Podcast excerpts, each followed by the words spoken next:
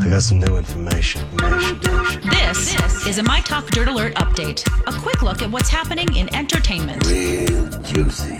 on My Talk. My Talk. Tell me something good. Good. Jeopardy champion Ken Jennings has a new gig. The show announced Monday that Jennings will serve as interim host when production of the show resumes next week. Ken, the greatest Jeopardy champion of all time, won 74 consecutive games and earned a total of 2,521,700. The final episodes, hosted by the late Alex Trebek, will air this week, uh, actually the week of January 4th, 2021. One airline is already saying no COVID vaccine, no seat. Qantas says a COVID vaccine will be mandatory for all international passengers.